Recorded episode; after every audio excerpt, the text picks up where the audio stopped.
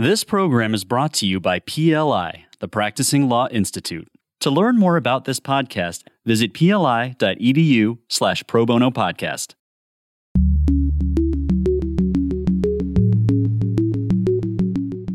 When the government acknowledges that it's done something wrong and then takes affirmative steps and actions to try to address and correct that, that improves and increases and enhances the strength of our democracy. It fosters, you know, racial, you know, racial healing. This is the story of Bruce's Beach, and it is the first example of reparations to a family harmed by racist land policies. Now, the Bruce's property was taken 100 years ago, and there have been plenty of news stories about the groundbreaking decision by LA County to return that land in 2022.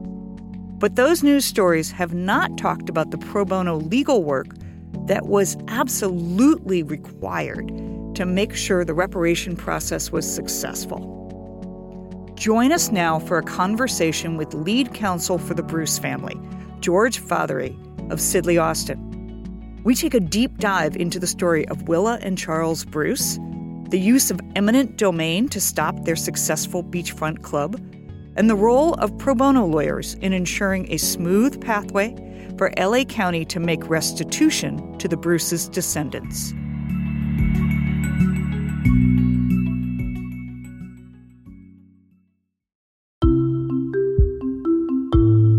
Welcome to Pursuing Justice, the Pro Bono Files a podcast from PLI, the Practicing Law Institute, in which lawyers and clients talk candidly about their pro bono experiences.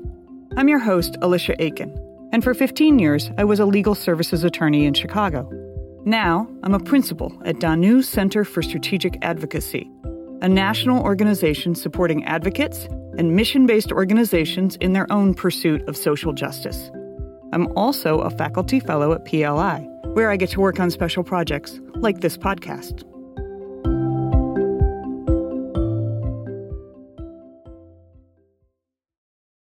George Fatheree and I talked in depth about Bruce's Beach, but we also talked about his path to law school and how pro bono has been a central part of his career in big law. To hear more about George and his wide ranging pro bono work, check out the bonus episode we've posted along with this episode. Now, to get started on the Bruce's Beach discussion, we're going to dive into the story of Willa and Charles Bruce and the beach club they built in Southern California in the early decades of the 20th century. My name is George Fatheree. I am a partner in the real estate group at Sidley Austin, and I work out of Sidley's Los Angeles office. So I am particularly excited to talk to you about Bruce's Beach. And so, in order to understand what you did that was cool and interesting and visionary on the pro bono side, I think people need to understand the story and the history of Bruce's Beach. So, can you tell us about Bruce's Beach? Very happy to. Bruce's Beach was a beachside resort in what is today the city of Manhattan Beach, California. Manhattan Beach is, is in Los Angeles County. It's one of the most beautiful stretches of California coastline anywhere. And Bruce's Beach was a resort that was built by Charles and Willa Bruce. They started in 1912. In 1912, they bought their first parcel of land. It was right on the sand, right in, you know, right on California's beautiful coastline in Manhattan Beach.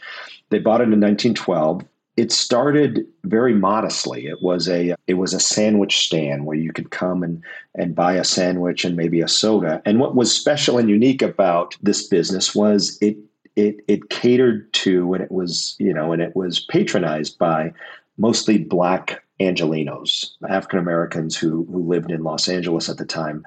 There weren't a lot of other beaches in the area that were that were integrated, that were that were open open to blacks. And so Willa Bruce, who was the wife, she she bought this parcel of land. Her husband, you know, worked as a Pullman porter on the railroad from LA to Salt Lake City, so he was, you know, probably out of town a bunch. Willa had bought this land. She set up this stand, catering to you know black beachgoers. Uh, it became very popular. This was this was kind of an important thing in Los Angeles's black community, and and over time she was able to expand and not just have the stand but she she uh, she put up a tent where she would rent bathing suits. So now you could take the train down to the beach and rent a bathing suit and go down to the water and spend the day and then come back and and buy a sandwich and, a, and get a soda. And that also became very you know popular and and lots of people came and the business became so successful that within a few years, she was able to buy a second piece of property adjacent to the first. She was able to construct a two story uh, brick building. The ground floor of the building had about 30 changing rooms, and upstairs there was a dining room and a, and a dance parlor. And you know it's hard to it's hard to describe what a, a, kind of special place Bruce's Beach became, not just for African Americans in Los Angeles County, but for Black Americans really all over the, the Western United States. You, would have you know families come from San Francisco and from St. Louis to spend a week here at Bruce's Beach. Unfortunately, not everyone was excited about the the success and the popularity of Bruce's Beach. And almost from the beginning, when Charles and, and Willa started this business, you started hearing rumblings from some of the white neighbors in Manhattan Beach at the time.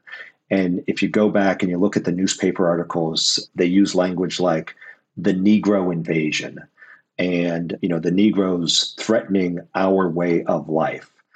And so from early on, what you started to see was some of the white neighbors engaging in harassment and intimidation. And it, and it started off you know maybe maybe in a mild way. They'd they'd put up no parking signs. Some patrons would come back and they'd find that the air had been let out of their car tires or their car tires had been slashed.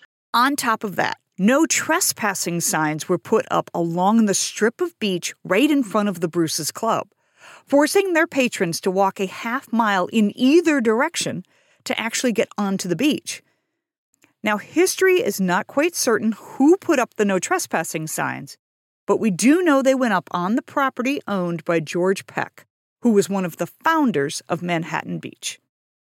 And beyond this harassment of the Bruces and their customers, the newspapers of the time reported an active Ku Klux Klan in Manhattan Beach, California, a Klan that used arson and cross burnings to intimidate black landowners and visitors in Manhattan Beach.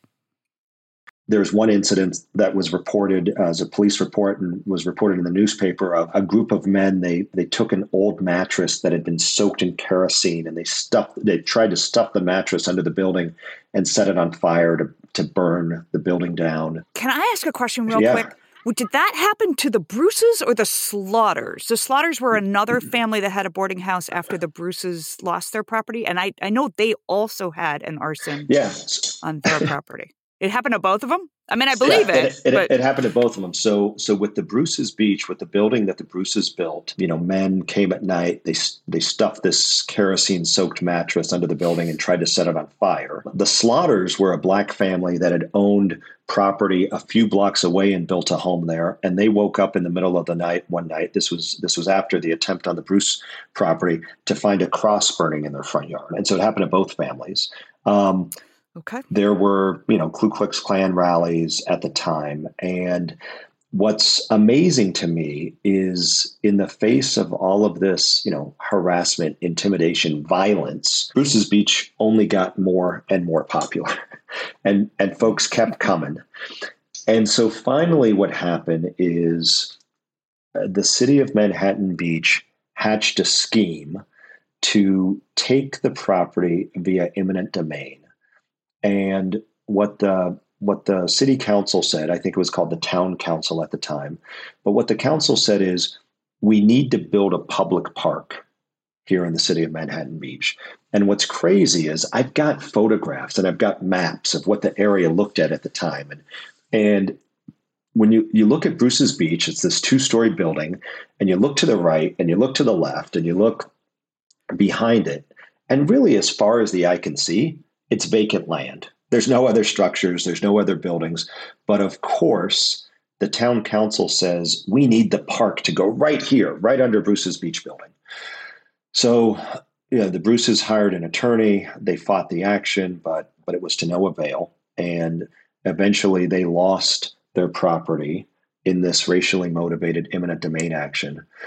On the same day that the town council voted to condemn the Bruce's property, the council passed a series of ordinances, municipal ordinances, that made it illegal to open up a business on the beach without a license, that made it illegal to you know change into a bathing suit in a tent that's on the beach. They basically wanted to make sure that the Bruces didn't go and set up shop, you know, just further down the beach the city also immediately demolished the building and tore it down. They wanted to make sure that there wouldn't be, you know, a successful appeal. This was all in 1924. Our records show that the Bruces, Will and Charles, they left Manhattan Beach. You know, our records show that they they died in in relative poverty. Eventually, you know, their entire family moved out of the state and and that uh, yeah and that's what happened at bruce's beach and that was almost 100 years ago. Yeah and and it's my understanding that at the time that they condemned the property first of all they condemned two full blocks and there were several other black families that had bought on those blocks who also lost their property.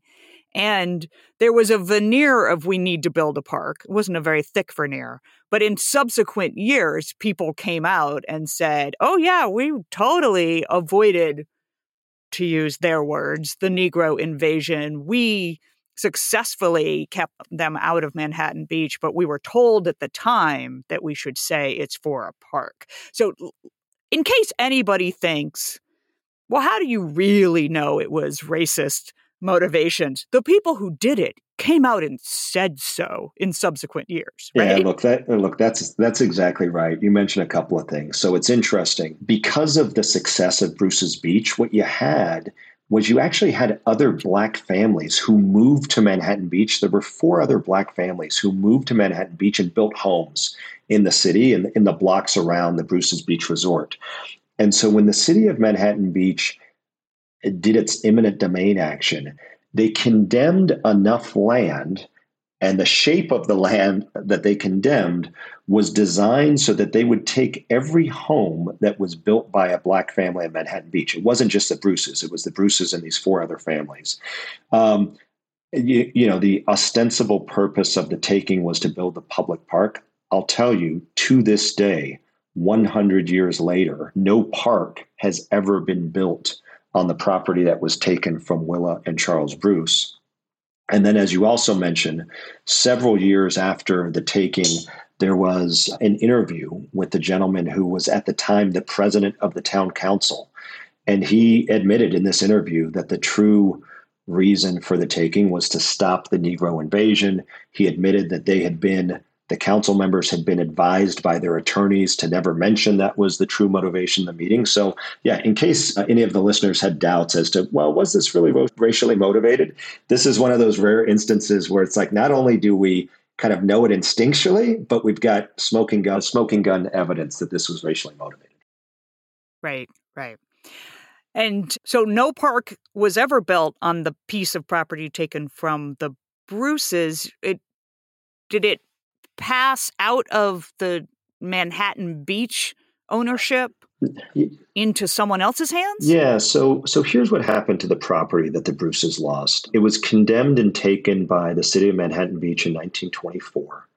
In the 1950s, the city of Manhattan Beach transferred the property to the state of California. This was part of the state of California's Coastal Commission Act, which established that the coastal lands were to be held in trust for the benefit of the people of, of the state of California. And so the property was transferred to the state. And then in the 1980s, the state of California transferred the property to Los Angeles County. And this was part of a, a kind of local control and local governance movement. Now, what's important is when the state transferred the property to Los Angeles County in the 1980s, the state included some restrictions in the deed. And specifically, the state said, We're giving you, County of Los Angeles, this land, but it can only be used for public beach access and, and recreation. And if you ever try to transfer it, we've got the right to take it back. And so the state transferred the land to the county, but the state included these these restrictions in terms of use and transfer that prohibited the county from from doing really doing anything with the land other than what it was being used for.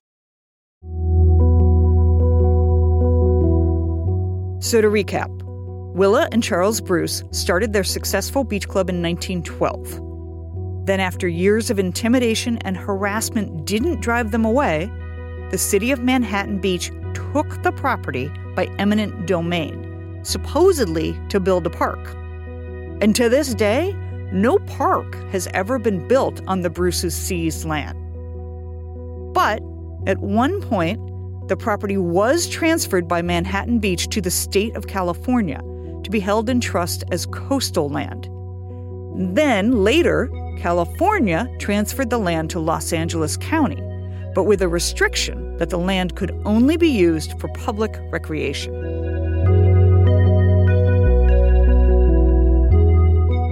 So that brings us up to about 80, 90 years later, after the property was seized from the Bruces in the late 1920s. And America is really good at erasing its memory of things like this. Yeah. Is there a reason why people still knew about what had happened at Bruce's Beach, why it was getting talked about? Like, who's responsible for keeping the memory alive? Yeah, it's a great question. So, you know, initially there there were reporters. It was reporters, and this is, you know, eh, eh, you know, the first article I read was probably from 2017. But there were reporters who told who told about this story, and and they had understood that, you know, hey, at some point this land was owned by black entrepreneurs.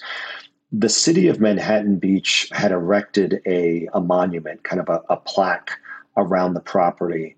And there was a lot of criticism because the the plaque eh, you know kind of kind of whitewashed over over what had actually happened. And it and it didn't you know kind of get into the details about the racially motivated taking. And and that was you know essentially the condition of the property until 2020 and what happened in 2020 was George Floyd's murder Mm-hmm. And in the wake of George Floyd's murder, there was a renewed sense of, of focus and energy and urgency around the treatment of African Americans in this in this country. And one of the people who was activated and I think agitated by by the Floyd murder was a woman who lived in the city of Manhattan Beach at the time, a woman by the name of Kavon Ward, African American single mother. She had she had heard about the history of Bruce's Beach and and it was, you know, it was an area where I imagine that she walked and she took her her child and and she she but she she knew about the history. And in the wake of the Floyd murder, she decided that she wanted to raise awareness about this. And so she planned on Juneteenth of that year. Mr. Floyd was murdered in May, and and Miss Ward planned a rally kind of at the at the site, at the site where Bruce's Beach stood in June of that year. And, you know, and I think she was trying to raise awareness about what had happened with the Bruces. She was trying to, you know, get the city of Manhattan Beach to to issue a, a, formal apology, which I'll mention they still haven't done. She was trying to get, you know, the plaque to to more accurately reflect, you know, what had happened. And so she she organized this amazing event, this this kind of picnic and rally to to bring awareness. It was called, I think, Justice for Bruce's Beach. And one of the people who heard about this movement was Los Angeles County Supervisor Janice Hahn. Janice Hahn was the county supervisor whose district included the city of Manhattan Beach. And and what's interesting about Janice Hahn is, you know, her father was a LA county supervisor. And a lot of people don't know this, but her father was actually, you know, this is a this is a, a white family, but her father was very passionate about the civil rights movement. And in fact, when Dr. Martin Luther King Jr. flew to Los Angeles to view the city and tour in the aftermath of the Watts riots, it was Janice Hahn's father who met Dr. King at the airport and drove him around LA and showed him LA. And so I imagine, you know, kind of a Janice Hahn growing up in this household, you know, white household from the valley, but where kind of civil rights is being talked about and discussed at the table. And so so Janice Hahn heard about what happened to the Bruces, I think largely to the attention that that Kavon Ward had brought to the issue. And she asked, Well, you know, who owns that property now? And the answer was, You do. Los Angeles County. Los Angeles County does. And Supervisor Hahn courageously responded, Well, I think we ought to give it back. And it was and it was through that statement and through that that action that desire that i ended up getting involved. And we worked to for the first time in our country's history return property to a black family where that property had been wrongfully taken. I i do want us to to sit with that for a moment because and i am a litigator by nature. And so so often when i'm problem solving, I'm thinking, how do I make people do things? How do I sue them and force it? And this is just a really interesting instance of someone stepping up and saying, actually, I can see what the right thing looks like, and I'm in a position to do it and I and I want to advocate to make it happen. And there was still a need for a whole lot of lawyers and problem solvers, but not a litigator, more like a real estate attorney. Don't you think? Like a real estate attorney is what they really needed at that moment. Yeah, although although let me be clear, I started where you started. So before the county had had had expressed its intention to return the property, I had read the story. And I did exactly what you alluded to, which is I did litigation research and I I enlisted some of my colleagues at my firm who who worked in litigation, and I said, you know, we ought to to find what remedy this family has, and we spent probably about three months looking into this. And at the end of the three months, we had developed some very, I think, creative and novel legal theories, some creative approaches and claims. But it wasn't anything that gave me high confidence that that we would prevail. And I think at that time, the last thing that I wanted to do was to reach out to this family and get their hopes up about a litigation claim that you know that I thought was was perhaps less than you know less than 90% sure. So it wasn't until I read that the county had wanted to voluntarily return the property. When I heard that, I had two thoughts. My immediate thought was hallelujah. This is amazing. It's about time you know, thank goodness. And it was one of real kind of excitement and jubilation. My second thought was, holy shit, this has never been done before. There's going to be a bunch of folks who don't want to see this happen, right? What I thought was the same types of folks that didn't want to see Charles and Willa run a successful kind of black business catering to black beachgoers back in the 1920s. Unfortunately, we've still got some of those folks around today, and they're not going to want to see this property returned. They're not going to want to see this precedent. And so my second thought was this has got to be done exactly right. Who knows when we'll have the opportunity like this again? And if this is done right, you know, there's a chance that it can serve as an example and as a model. And when I thought about that, what I realized was I've got to be involved with this. This is something that it kind of you know it it it's it struck me at a personal level in terms of advocating for you know for you know for for justice on behalf of African Americans. It struck me at a professional level in terms of being a very complex real estate transaction, which is really what my training over the past 15 years has been. And so when I heard that the county intended to give the land back. At that point, I made the decision this is something I've got to be involved with because I want to make sure it's done exactly right. Right. But that raises an interesting practical question. Willa and Charles passed in the 30s. So when the county said, we want to give the land back, and you said, I want to represent the folks who are going to get the land back, how do you figure out who your clients are? yeah, great, great question. So, so the issue was is I knew I wanted to be involved, but I didn't have a client. And so, you know, I read the newspaper articles and I found a couple of names, some of Charles and, and Willa's family members, descendants. And and I and I basically reached out to them and I ended up sending them a message and I, I, was nervous that if I tried to call, I might come across as, you know, kind of as a salesperson or as an ambulance chaser. Sure. And so, so I remember I sent a message, and uh, and I and I didn't hear back. I didn't hear anything. Mm-hmm. And it was I don't know, probably three weeks later when I got a phone call, and it was one of the members of the family, and I remember what I what I said on that phone call, and what I said was, I feel like I've been preparing my entire personal life and my entire professional career to be of service to your family in getting your land back.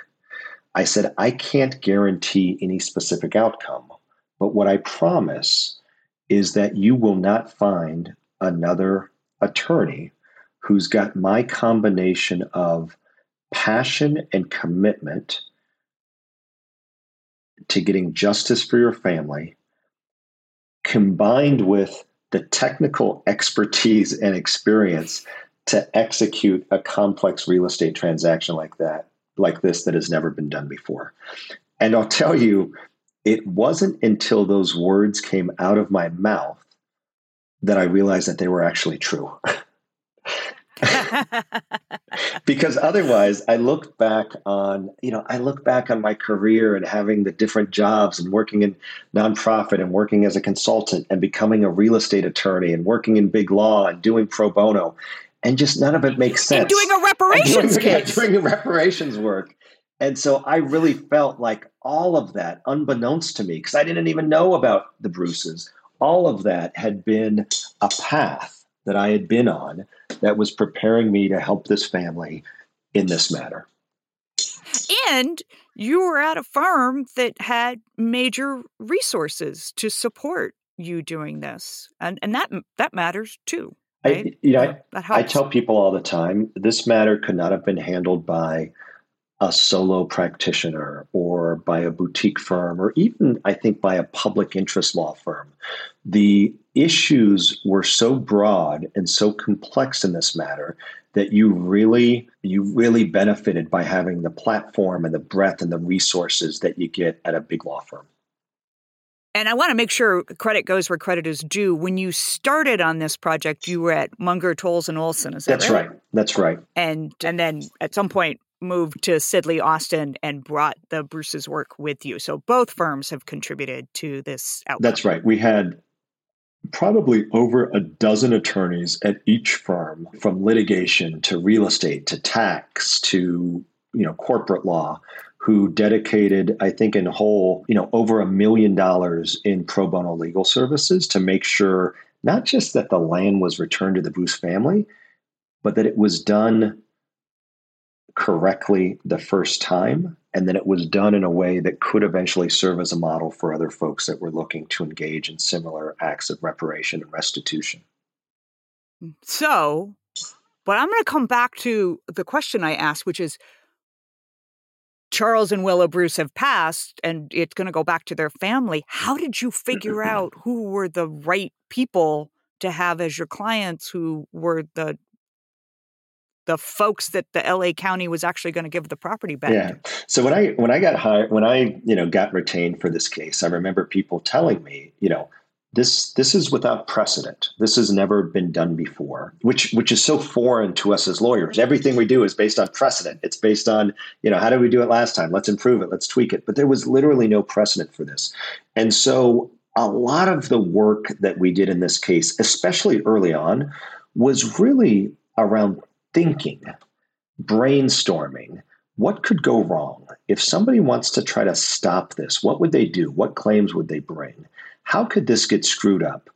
And early on, one of the fears that I had was that we were going to spend all this time negotiating with Los Angeles County to get the land back, and that in the 11th hour, there could be a long lost family member who showed up who said, you know, I'm a I'm a descendant of Will and Charles Bruce. I'm a legal heir and I want to do something different. You know, or or you know, I, I I imagine that maybe we'd have the land returned, and then somebody would come after the fact and say, you know, I'm entitled to this, and I you know need to share in it. And so, one of the very first things we did when I got hired for this case is I hired a genealogist and we had someone run a family tree from from Willa and Charles Bruce to present day descendants and they looked at marriage records and birth certificates and death certificates and voter registration and census data because we wanted to make sure that we were representing the right folks and that when we were negotiating with the county, we could credibly say that we represented the heirs of Willa and Charles Bruce. And so that's just one example of something I've never done as an attorney before. As a real estate lawyer, I've never had to hire a genealogist. right, right. That's a good point. But we were, but we were, we wanted to make sure that we did this in a way that you know that would really withstand challenge and withstand scrutiny and could be used as a model and so that was one of the early things we thought of Mm-hmm. And can we can we talk about this property a little bit? Like I think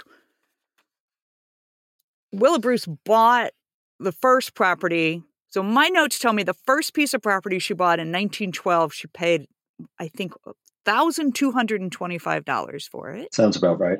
And okay, and then she bought a second piece of property. And then when they con- when they used the law to condemn her property, she actually fought them to get more money than what they originally wanted to give and got about $14,000. What's it worth now? So the property today is worth 20 million. This is prime coastal beachfront property. It's two adjacent lots. Each lot is about 30 feet wide and runs about 90 feet back.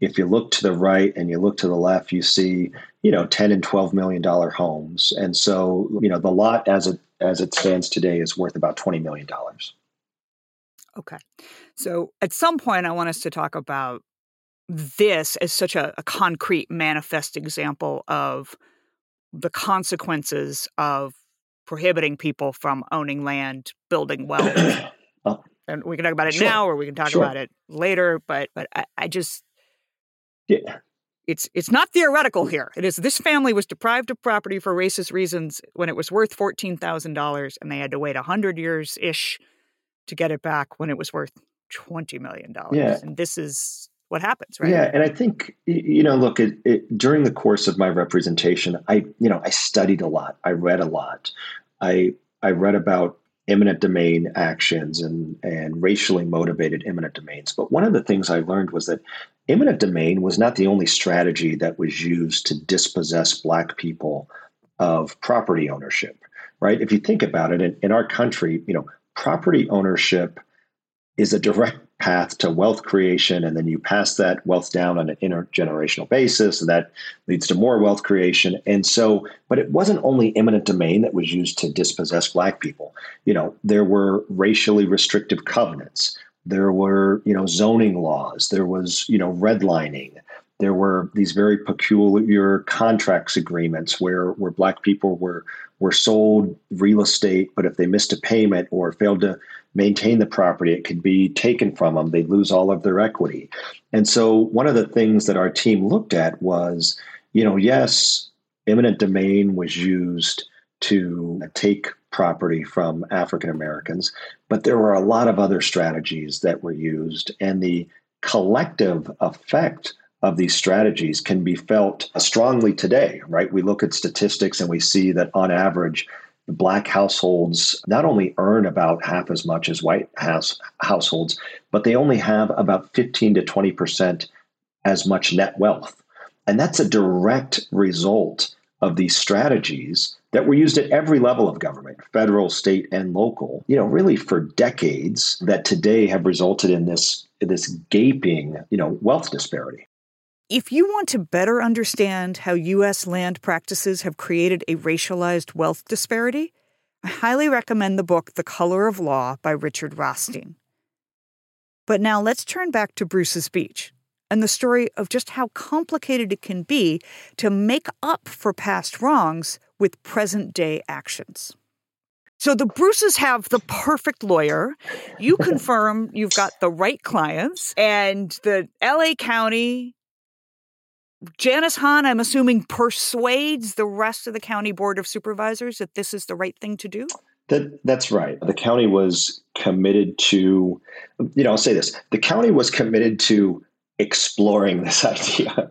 the county had the intention to do it. And I think what the county was told was, was this has never been done before. And so we don't have a playbook to do this. Mm-hmm. You know, as as you know, in order to do this, we required special state legislation. I mentioned that when the state of California transferred the property to Los Angeles County, It included some restrictions in the deed that restricted how the property was used and prohibited the property from being transferred. And so, one of the first things that folks realized was we're going to need a state law passed to remove those restrictions so that the county can try to transfer the property back to the Bruce heirs.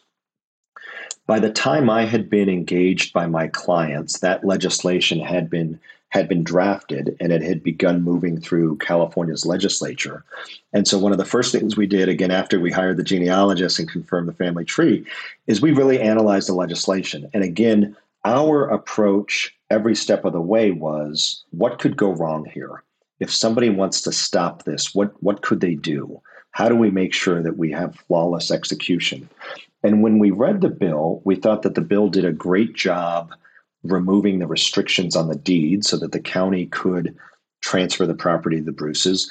But there were some other issues that we thought the bill needed to address, and it didn't. And so our team, we ended up working with the bill's author and representatives from Los Angeles County.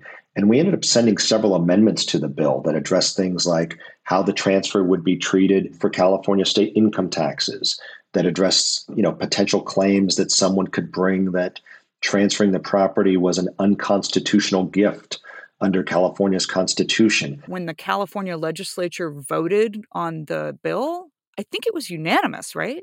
In every committee in both houses and on both floors, not a single no vote. In fact, I was told that, you know, it had the votes to pass, but I was told that people like, you know, came in sick and kind of changed their plans and left their kids at school because they wanted to vote yes on this bill.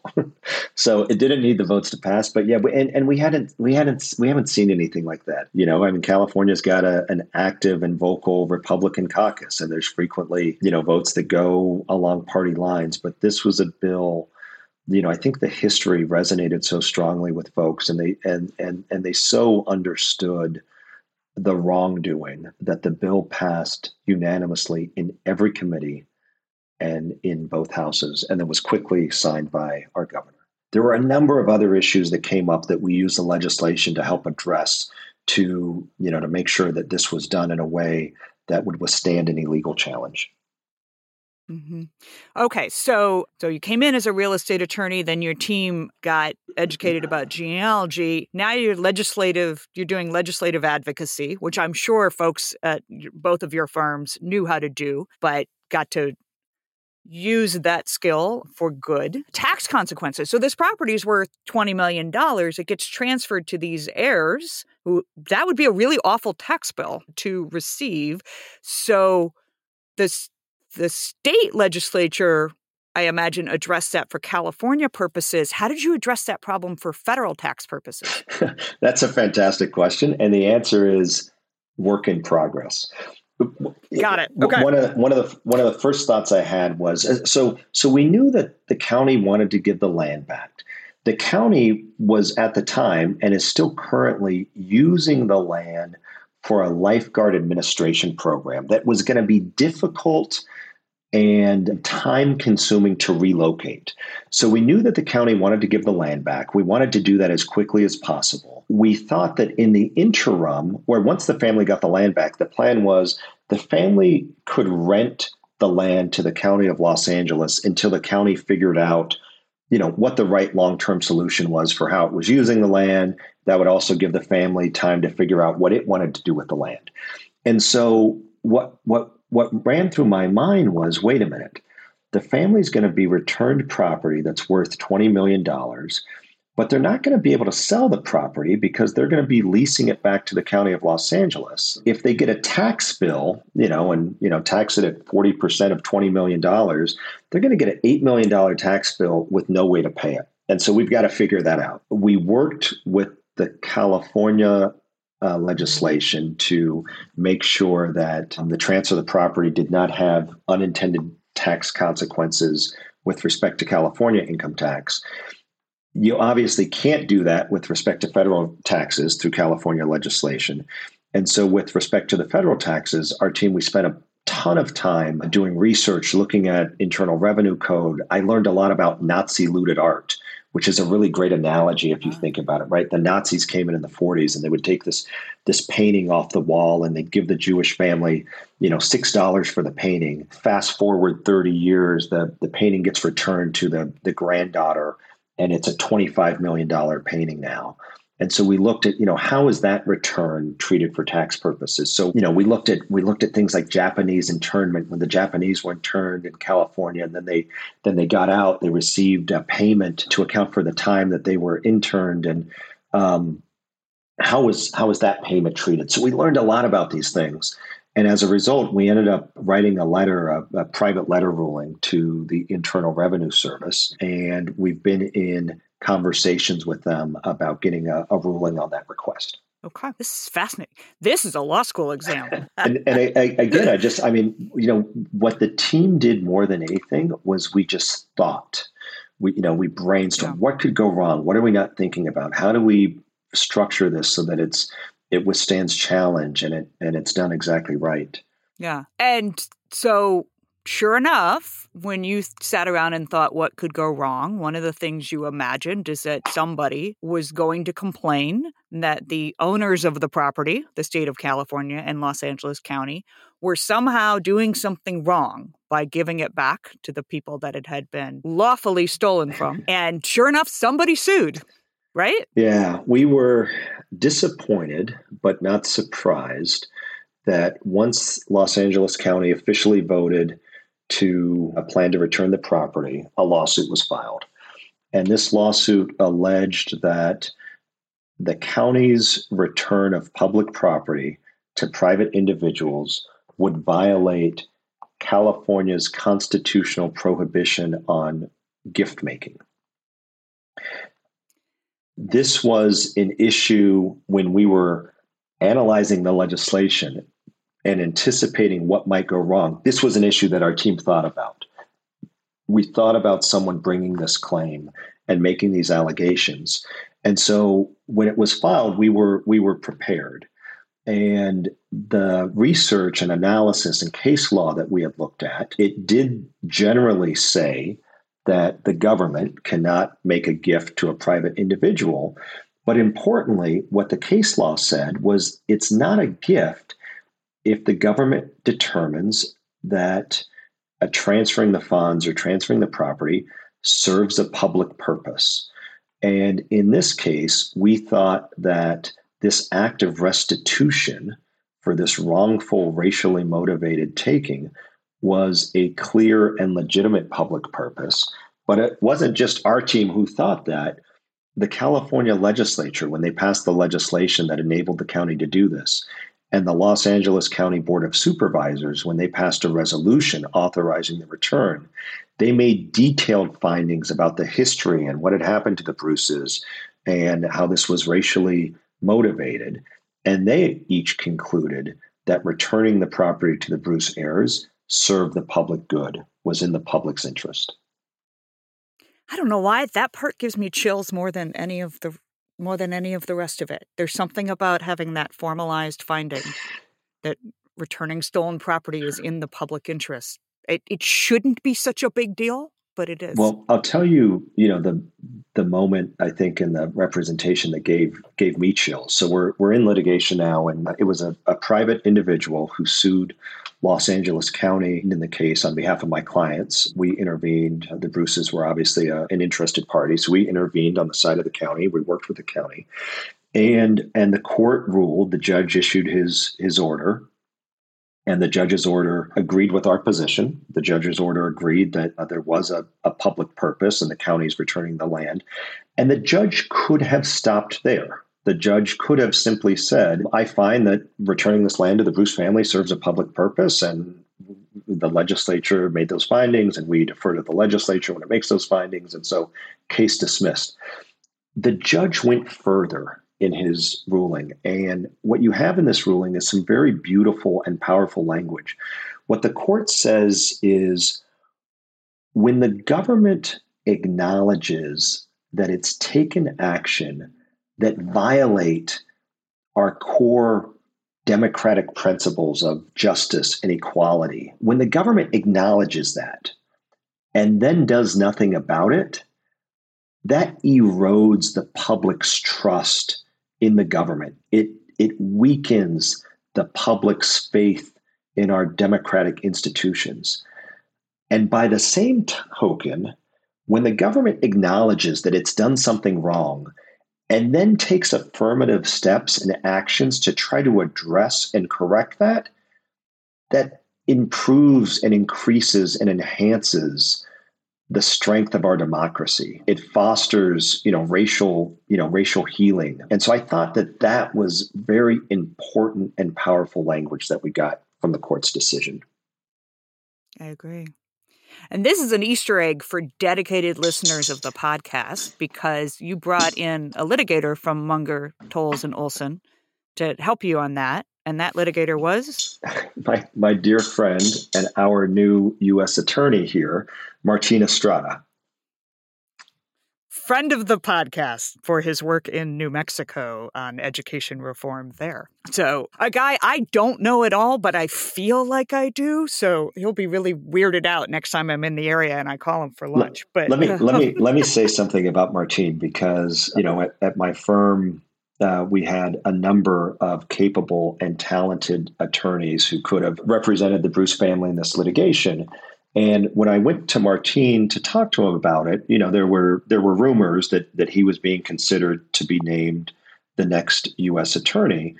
And you know, what I said to him is, I said, "Look, I think you know, I think you'd be be great for this. You know, I want, I think we should consider, you know, any any any ramifications of, of your doing this and and if you think that you know there's a chance that you know that having this representation could adversely impact your chances of being, you know, of getting this nomination, like I totally understand.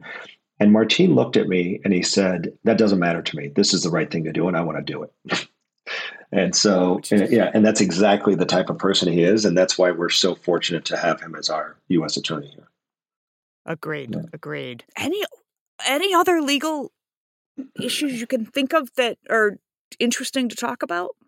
You know, we we hit we hit the main ones. I'll tell you, there were a bunch of other things that came up. At one point in the case, we had to deal with the impact of of, of family law on the heir determination. So at some point in the chain, there had been a, a legal adoption, and we had to research and understand what's the impact of a legal adoption on disinheriting someone and and and it turns out that if you're legally the general rule is that you are disinherited from you know from your prior you know your prior oh. parent and so that yes. that that was a devastating moment for us when we realized that because of the, this potential disinheritance it would have cut off the heir line oh. now fortunate as we dug in the legal research we realized that there was an exception to the disinheritance and it was a two-part test. And and as we dug in further and gathered facts we we realized and were confident that you know we met the exception test.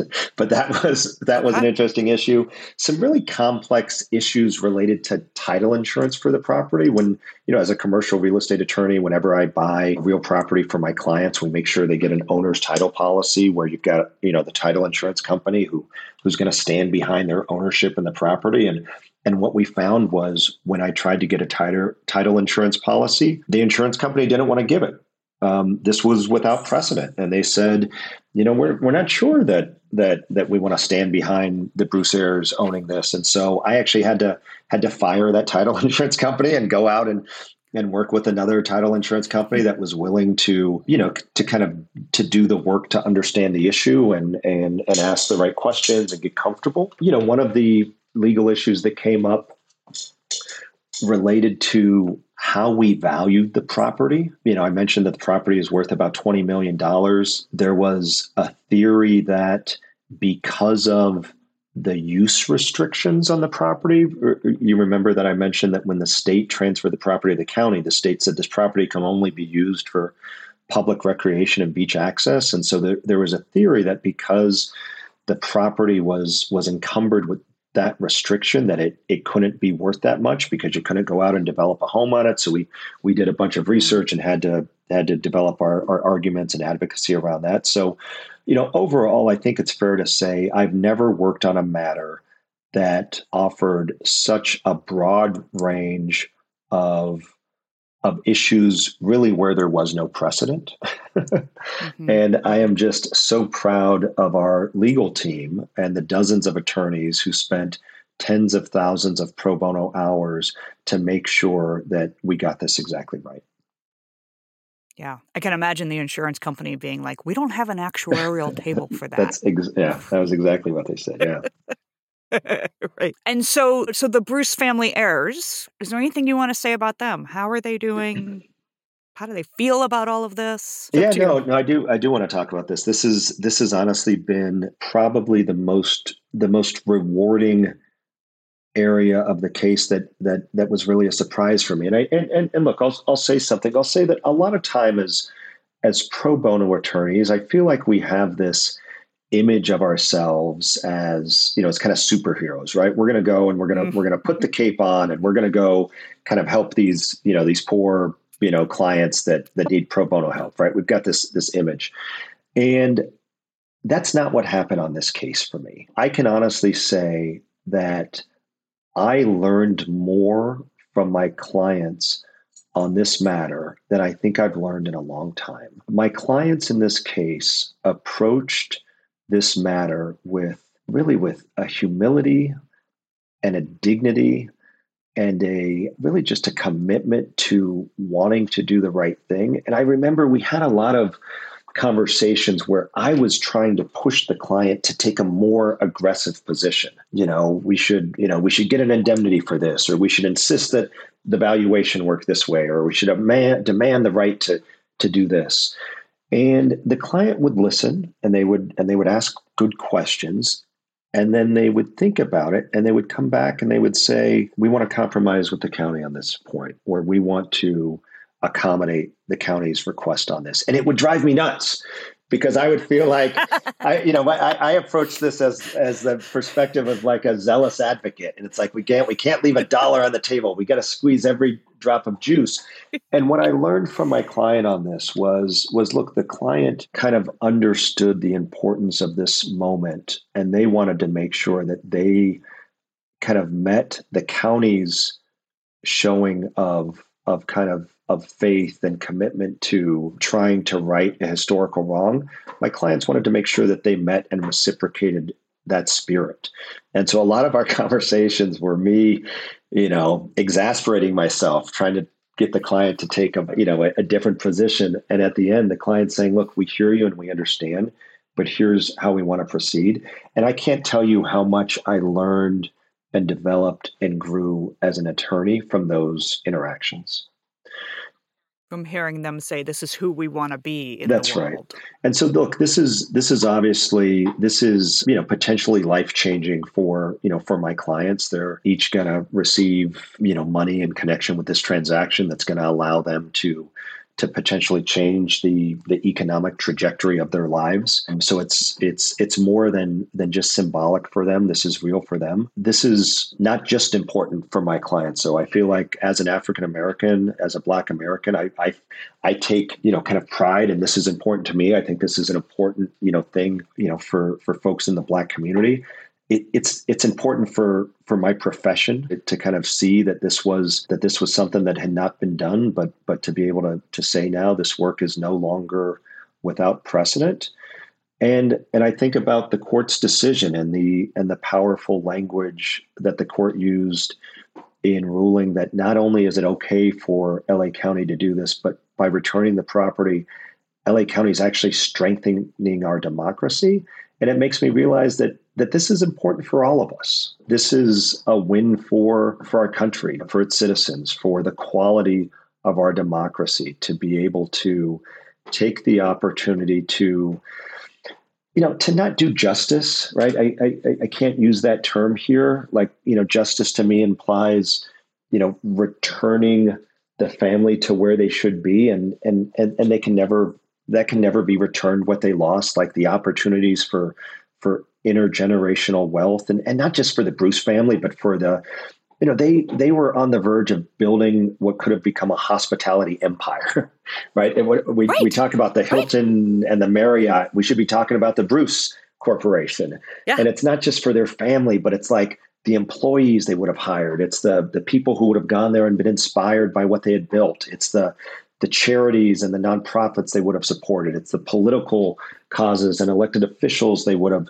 helped get elected, right? Like that, we'll never get that back. And so I don't I don't say that this is justice, but but it doesn't have to be justice for us to engage in kind of meaningful exercises of of trying to acknowledge a wrongdoing and trying to do the right thing. And so I think this is right. important and meaningful for all of us. As we've mentioned several times, there, this hasn't been done before, and, and there's a lot about it that's unique. If somebody was inspired by hearing this episode, do you have ideas or suggestions for where an attorney could turn to to think about engaging, using their legal skills to engage in this acknowledgement, this reckoning seems like too negative of a word. I'm trying to what were the what was the the truth and reconciliation? Yeah, you know, these process, these acts of restitution. Right? Yeah. So so I'll I'll say a mm-hmm. couple of things on that. You know, look, the first thing I, I want to really emphasize is this is this is about legal excellence. This is about what type of lawyer you are, you know, kind of, you know, being the best of that type of lawyer and and and going the extra 120%. The other thing I want to say is since our firm's involvement in this case has become public and gotten some attention, we get a phone call or an email every day. No exaggeration. Wow. Every day from black families across the country and it goes something like this Attorney Fatheree, my great grandmother owned valuable oil property in Texas, but when her husband died, they forged his name on the deed and they stole the property. Can you help us? Or Attorney Fatheree, we owned 100 acres of farmland in Louisiana but the sheriff came to my great granduncle and they said if his family wasn't gone, there would be trouble. We this is not an isolated incident. What happened with the Bruces, like the the facts and the stars lined up for us to ha- have an opportunity here. But there is so much of this work to do on an individual representation level, but also on a broader kind of public policy level. And there's one group now, it's actually a group that was founded by the woman who I mentioned earlier in the conversation, Kavon Ward. Her group is called Where is My Land? And what that organization does is it tries to match these black families that feel like they have claims for, you know, racially motivated dispossession of property and they try to match them with attorneys in their states that are willing to take those cases so you know you can you can get involved at the local level you can advocate for this type of of reparation work. But but for me, this all started by by wanting to develop you know great legal skills to be able to you know bring them to bear for the benefit of society. So it really is about that legal excellence.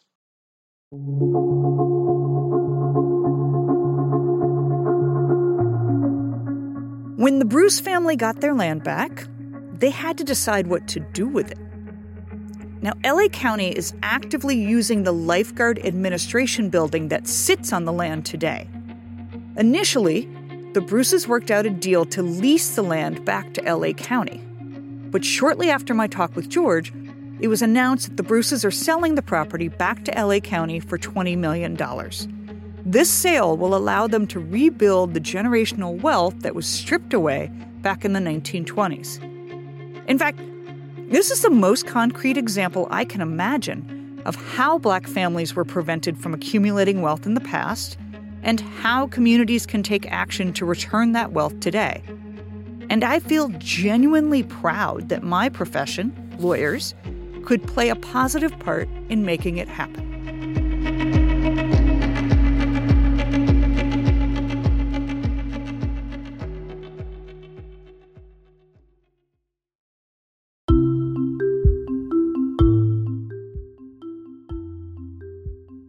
Thanks for listening to Pursuing Justice, the Pro Bono Files, a podcast from PLI, the Practicing Law Institute.